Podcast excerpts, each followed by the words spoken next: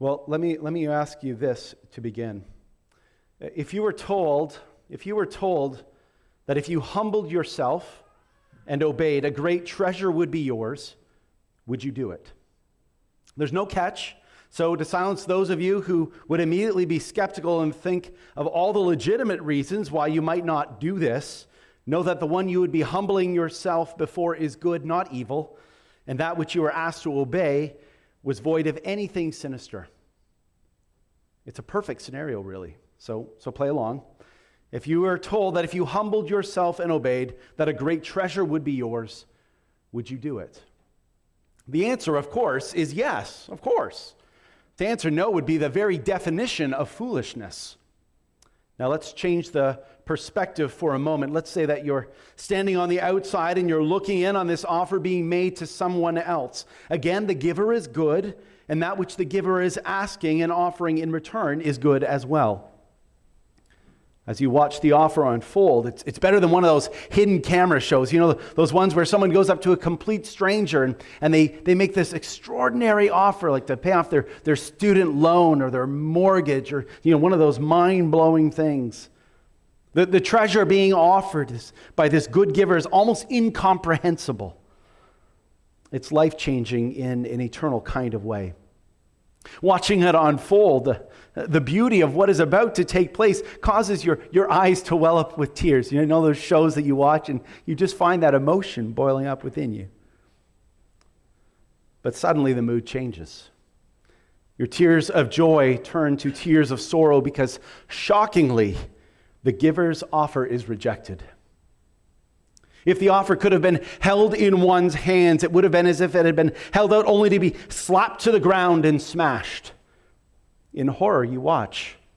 Instead of the, the, the giver being thanked, the giver is cursed and reviled and mocked for their generosity.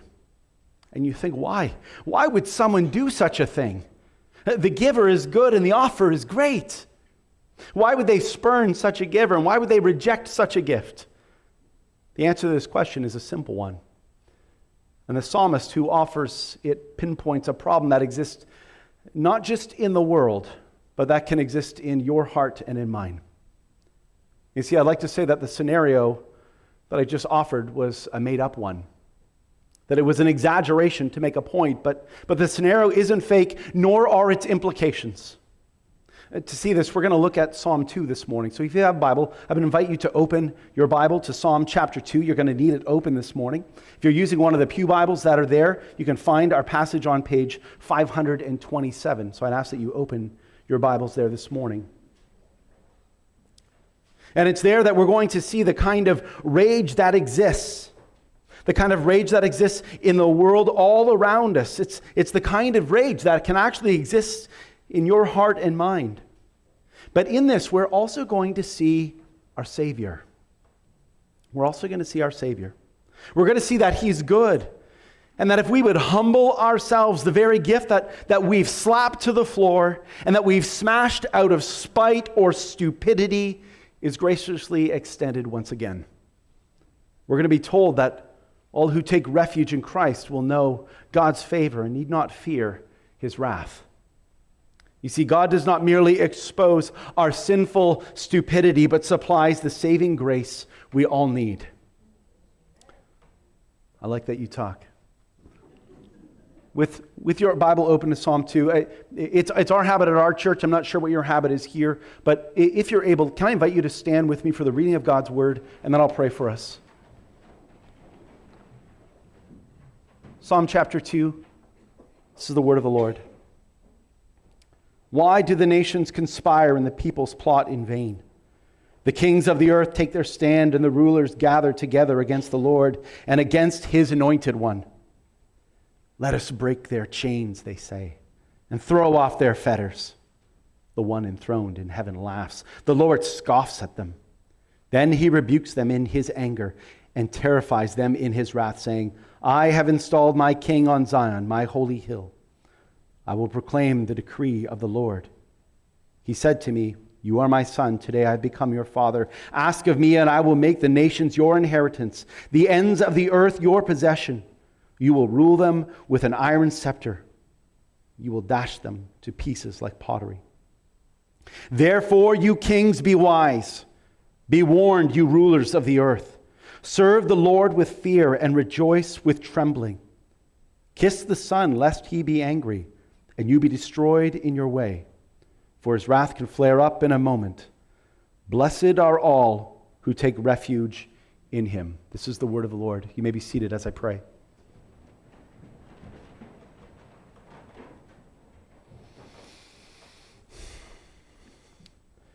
Father in heaven, we confess that apart from a work of the Spirit, our hearts will remain hard to your grace and our ears remain closed to your word. So we ask that you would do a work by tilling the soil of our heart, breaking our pride, and unstopping our ears so that your word would be received. In the time that we have in your word, exchange death for life, sorrow for joy, and fear for assurance.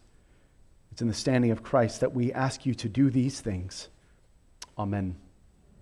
With your Bible open, if you look, the psalmist begins by asking, look back to verse 1, why do the nations rage and the people plot in vain? That's the question. It's a rhetorical question posed some 1,000 years before Christ. And as the New Testament explains, it's a psalm that, inspired by the Holy Spirit, was written by King David and is one that could be posed just as easily today. It's understood to be a, a prophetic psalm, a messianic psalm. This simply means that it was a psalm written to point forward to the day when a Savior would come, when that Savior would judge the nations and save God's people. You don't need to, to turn there, but know that Psalm 2 is both quoted and explained for us actually in Acts chapter 4. It's where Jesus is identified as the anointed one, the Messiah, God's true king over the world. And it's in verse 2 we see that the raging and plotting of the nations and the people of the world is ultimately against God and the rule of his anointed one. Do you see it? But do you see this from the very beginning uh, when God spoke, creating the heavens and the earth and man in his image? He did not let things go as though the world were some sort of divine thought experiment.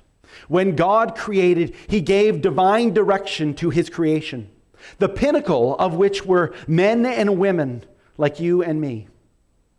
And he said, This is how I want you to live. And the beautiful thing about it is that God's instructions were not void of relationship, but embedded in relationship. God was not distant, God was intimately known. God's word and God's ways were made clear, and they were intended to form the foundation on which ongoing relationship would occur.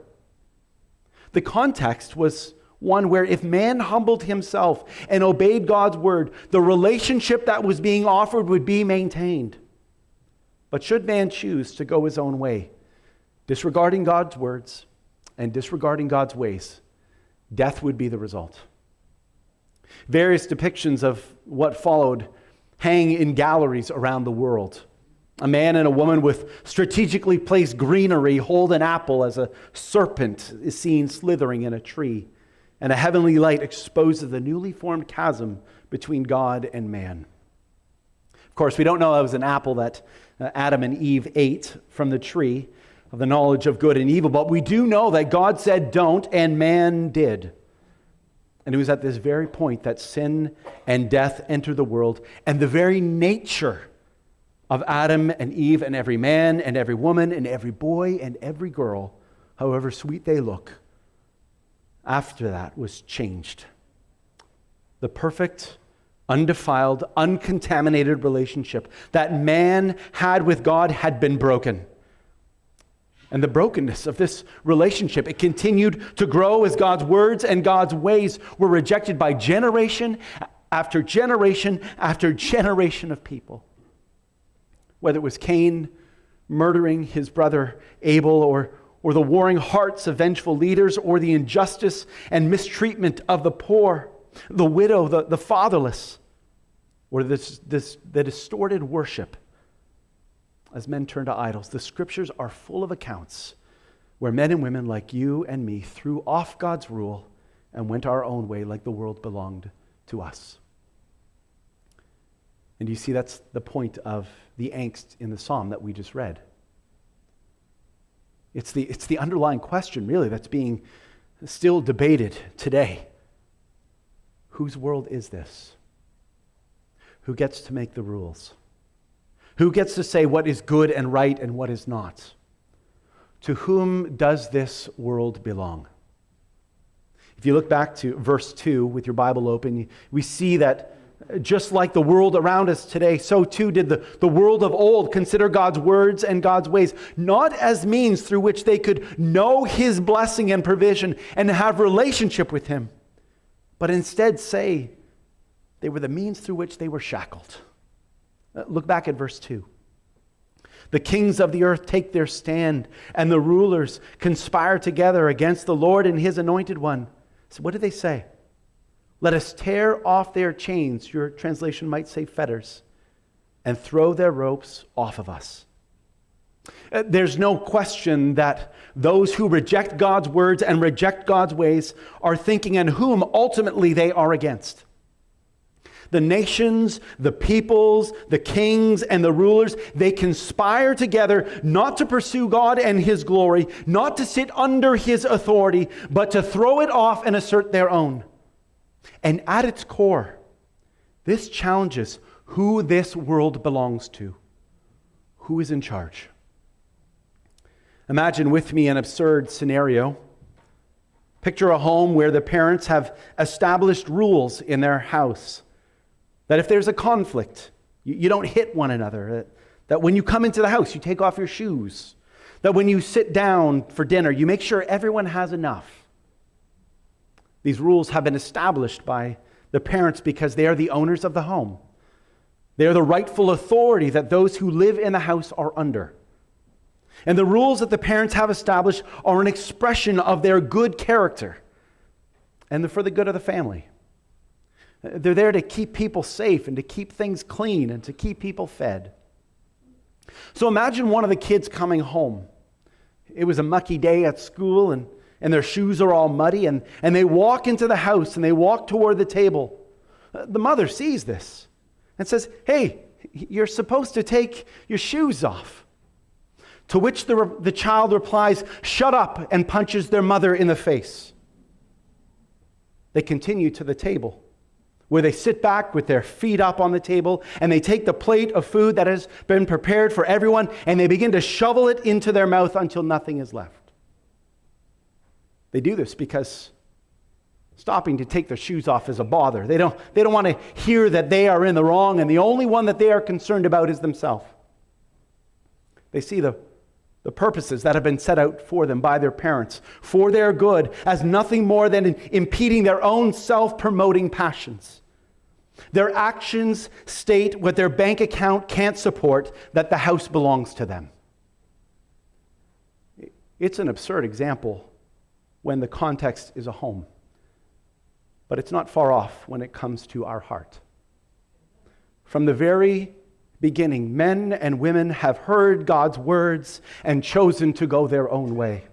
And when they have, they have walked into the house that is God's world with their filthy shoes on, perverting his ways, told him to shut up, and then struck the very one whom was given for their good, the one which was graciously provided for their salvation. God's word has been rejected from the very beginning, and history shows this to be true. Sadly, history also shows that we have become much better at rejecting God and His word. When it comes to life, what began as abandoning unwanted children to the elements, we have now perfected at eliminating in the womb. For the sick and the needy, instead of offering care and support, we now offer death. When it comes to the foundational structure of how a people are to be known and know one another, male and female, created in the image of God, male and female, designed by God for one another. A wholesale legislated rejection of God has taken place. The nations are raging, and the peoples plot in an attempt to throw off God. But this doesn't just happen in the upper echelons of human institutions we've created. We can't simply sit back and blame premiers and prime ministers and presidents the world over. No. Though the scope is different, the outright rejection and perversion of God's ways is something that you and I, we are all guilty of. It's a, it's a common thought in our modern world that, that we're all essentially good. But by whose standard are we good? By what scale are we weighed and not found wanting? To say such a thing is to use unbalanced scales manufactured by usurpers. When God spoke to the people he had called out of Egypt and called his own, he told them as a means through which his word bec- would become known throughout the world that we were not to worship any other God. We're not to set up for ourselves anything that would receive our worship. We were not to misuse the name of the Lord and to remember that God is the creator of all. We were to honor our father and our mother. We were to not murder, not commit adultery not steal, not lie, not look at the things that other people had and desire them for ourselves. Instead, we are to be content with God had given us. And so that we might enjoy knowing and being known by God, these things were established by God for our good. But not one of us sitting here today, not one person in the history of the world, save Jesus, can say that they are without fault with intentionality, sometimes with precise planning. My past and yours is riddled with us going our own way, with knowing the good we ought to do and not doing it, with knowing that which is not good and pursuing it despite our knowledge that it is wrong. Whether it is literally another small g God that we have ascribed power and worship to, whether our worship has been directed to the things we own, or to powerful people, or to our own children, or to some religious teacher, whether to those who entertain us through sport or song, we have both created and we have worshiped other gods. We have misused God's name by attributing his affirmation to things that are destined for destruction. We have dishonored father and mother. We have committed murder in our hearts and adultery with our eyes. We have taken that which is not ours and spoken things that are, that are untrue. We've seen what other people have, whether it's been a home or a car or a spouse or children, and we have wanted what they have instead of accepting what God has given us. The nations rage and the peoples plot against the Lord.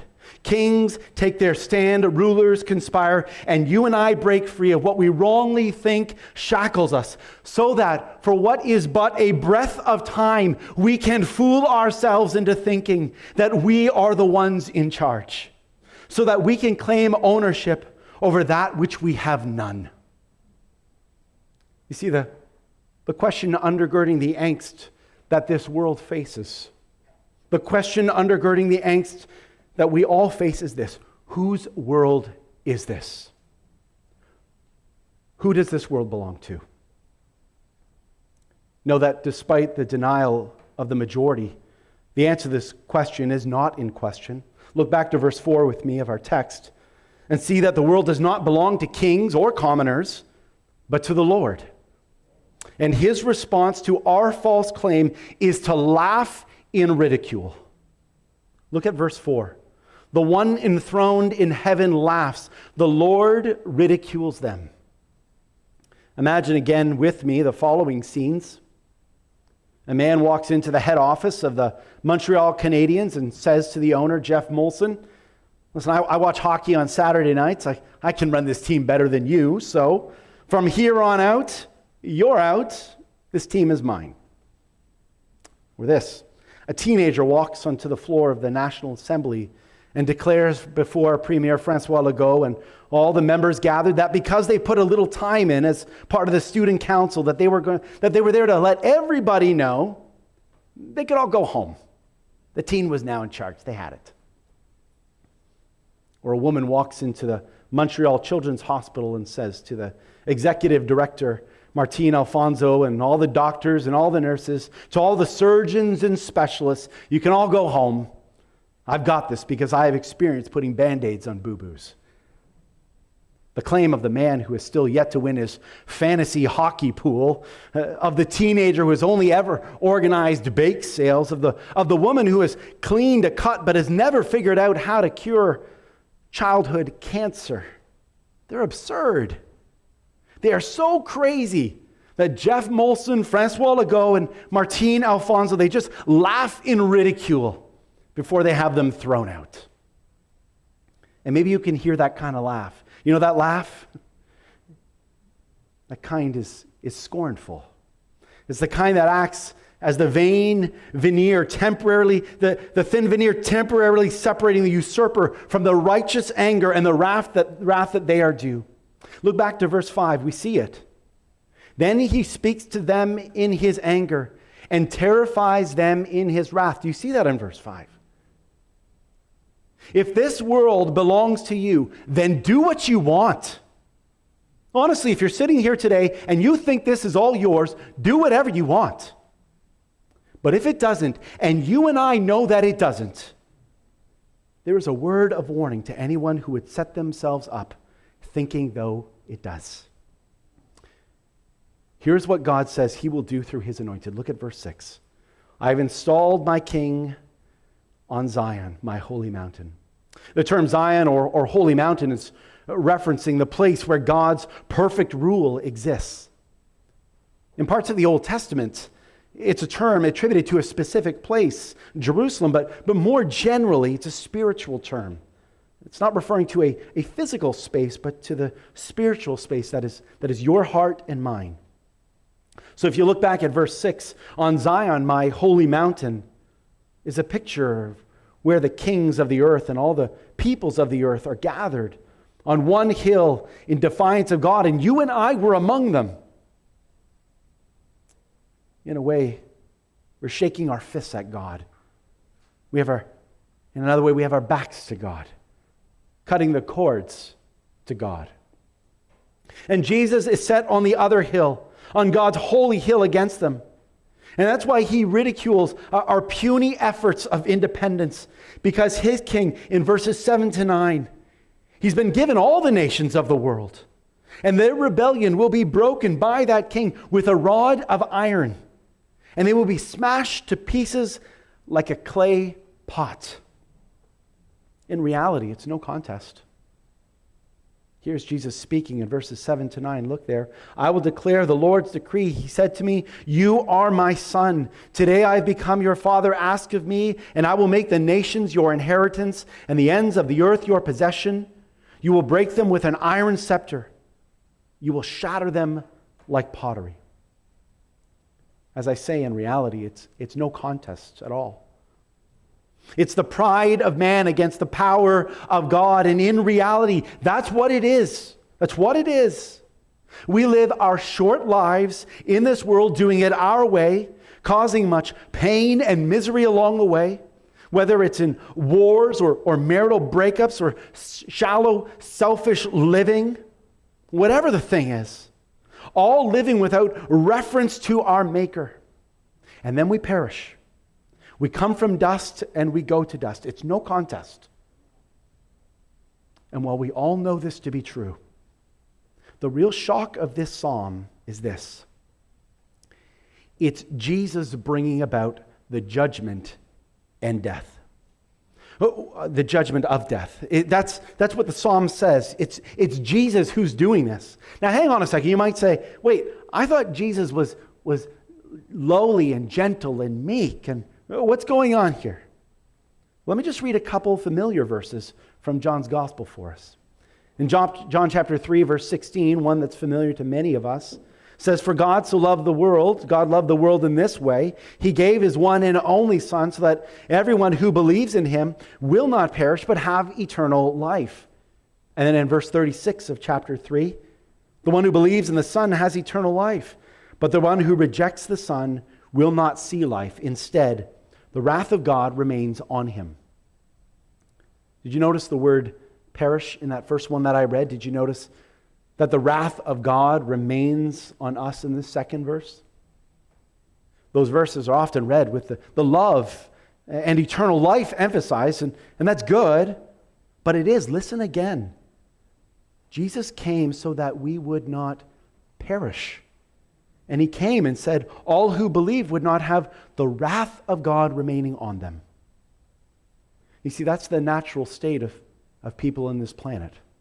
We are a planet under God's wrath. And if we look around us day by day, there are many signs of God in his wrath, giving us up to ourselves, just as it says in Romans chapter 1. So God wrote this psalm as a warning. If we look back at verse 10, we'll hear that warning. Look there. So now, kings, be wise. Receive instruction, you judges of the earth. Here's the warning. And I would argue that, yes, this is a, a clear warning to, to Justin Trudeau and Joe Biden and Vladimir Putin and Vladimir Zelensky and to the various sheikhs and kings that claim control. That how you rule apart from God's rule will one day be brought into judgment. So too will the rule that you and I exert over our own lives. So he's writing it as a warning to us. This is how you are. This is how I am. And this is what I'm going to do. And the question is today do we take this warning seriously and wisely, or do we just carry on walking through lives with our backs to God, not knowing the day or the hour of our death? Now, know this. We can take this warning seriously and we can actually do something about it we can turn around and, and face God, the, the Son, Jesus, and, and submit in fear and trembling to Him. If you look at verse 11 of Psalm 2, look there, it says, Serve the Lord with reverential awe and rejoice with trembling. Pay homage to the Son, or he will be angry, and you will perish in your rebellion, for his anger may ignite at any moment. Now, the irony of the thing we are called to do is this I don't know if you saw it. The only place of refuge for us is the source of wrath. It is by going to the source of wrath. It's by turning around and running to it, running to God Himself. And if we do take refuge in Him, then we're safe from His wrath. And God the Son, Jesus, the rightful King, the one who wields that rod of iron, becomes our Savior if we take refuge in Him. Now, understand that this offer has already been made. If we think back to the beginning of, of our time together, the, the good giver is God, and that which he offers us is the Son. But the offer that was made, the offer that if it could have been held in one's hands, it would have been as if it had been held out only to be slapped to the ground and smashed. Instead of thanking the giver, the giver is cursed and reviled and mocked for his generosity. This is what happens when the nations rage, rejecting God's words and rejecting God's ways.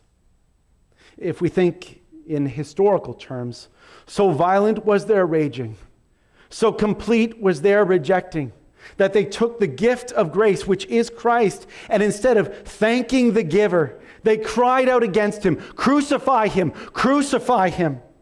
They stripped the Savior of his clothes and they whipped him. Mockingly, they placed a, a, crown of thorns on his head and they nailed him to a cross. And the passersby, they cursed him. But this was not an isolated act of evil from men far away a long time ago. But it is what each one of us has done in our own hearts. And in so many ways, we continue to do. There's a song that may be known to you how deep the Father's love for us. You know that song? In it we sing, Behold the man upon a cross, my sin upon his shoulders. Ashamed, I hear my mocking voice call out among the scoffers. My voice and yours has on more times than we can count claimed that this world belongs to us throwing off what we have wrongly perceived to be divine chains and ropes, we have, like fools, cried out among the scoffers, proclaiming our emancipation, when in reality, what we have assumed are the chains of bondage through which all manner of sin leads us to death. But thanks be to God For implicit in a warning of judgment is the offer of grace. Do you hear it today? How does he do this? In Isaiah, we read about all of us being like sheep going astray. Listen, the reality of our defiance is not in question. And knowing that our need is one that you and I are unable to remedy in and of ourselves, Isaiah goes on to write that the Lord has laid on him, speaking of Jesus, the iniquity of us all. All of the things that we have done, not done, and are going to do that are against God's words and God's ways, all of those things that you are too ashamed for anyone else to know about you. All of that guilt, all of it, it was placed on Christ. All of it. Hear this. Every single thing, that thing that you would rather die without someone else knowing, that was placed on Christ. Hear that today. You see, Jesus is God's King. He is the King with the iron rod who will smash all those in rebellion against him. And one has to say, looking around the world, that most people, billions of people, die facing eternal separation from God. They have not turned around. And here they are being smashed. And that's the reality of it. But he's also the king that laid down his life on the cross. He's the one who took on himself the wrath and the punishment of God for all those who would take refuge in him. He substituted himself for us. So we go back to those verses in John again. You remember those? For God so loved the world in this way. He gave his one and only Son so that everyone who believes in him will not perish, but have eternal life. And in verse 36, the one who believes in the Son has eternal life. So those who are in Jesus do not perish, but they have eternal life. Whoever believes in the Son has eternal life. So it is turning around and going to the source of wrath that actually ensures that we have eternity with God rather than eternity separated from Him. So, what's our response to this warning? Do we carry on cutting away those cords? It's so easy to do, isn't it? Sin always offers us something in the moment. Or do we turn in repentance and faith to Jesus, our refuge? in fear and in trembling. The first words of Jesus in Mark's gospel are repent and believe, for the kingdom of God is at hand. Because if we do, the final irony is that these those bonds and, and cords are actually light and they're easy. We keep cutting them because we think that they take our independence and, and make our lives heavy. But in Matthew 11, 28 and 29, Jesus says, Come to me, all you who are weary and burdened, and I will give you rest. Take my yoke and, and learn from me, because I am lowly and humble in heart, and you will find rest for your soul. For my yoke is easy and my burden is light. So the psalmist ends. Look to the end of verse 12 with me. Happy, or your translation might read blessed are all who take refuge in him. If you're not a Christian, if you've not acknowledged that, you've been living as one who has believed that this world belonged to you, if you've not, if you've been one who has not cared about God, this psalm is a warning. Hear that. This psalm is a warning. Be warned that the response to rebellion is destruction. It is no contest. Consider the words of a, of a gracious God who holds out the offer of peace and reconciliation despite our past rejection of him. So be wise and take refuge in him while you can, even today. Place your hope in the life and death and resurrection of Jesus and be blessed for eternity. If you were told that if you humbled yourself and obeyed, a great treasure would be yours, would you do it? You see, God does not merely expose our, our sinful stupidity, but supplies the saving grace we all need. And thanks be to God for that. Would you join me as I pray?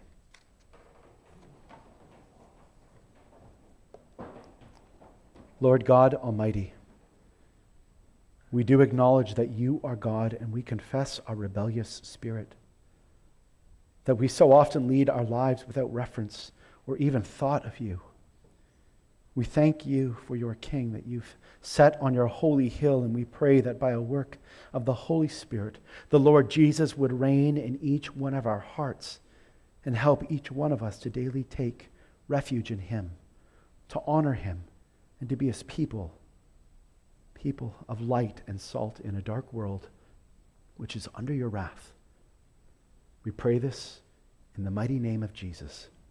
Amen.